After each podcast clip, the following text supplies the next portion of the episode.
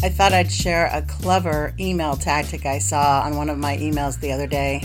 This uh, company had a sale going on, and they usually do one every quarter, something like that. And it has to do with a business card company. And they're so funny. On the subject line, they put, the you know what is almost expiring. I was like, I like that because it kind of lets you know, like, you know what it is. You know what we're doing.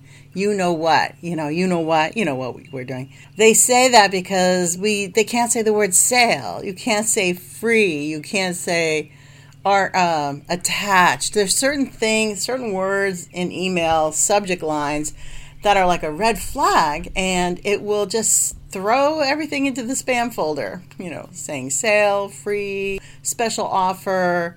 These things are seen to be slightly manipulative by Mama Google, so they were clever in the subject line and said that the you know what is almost over.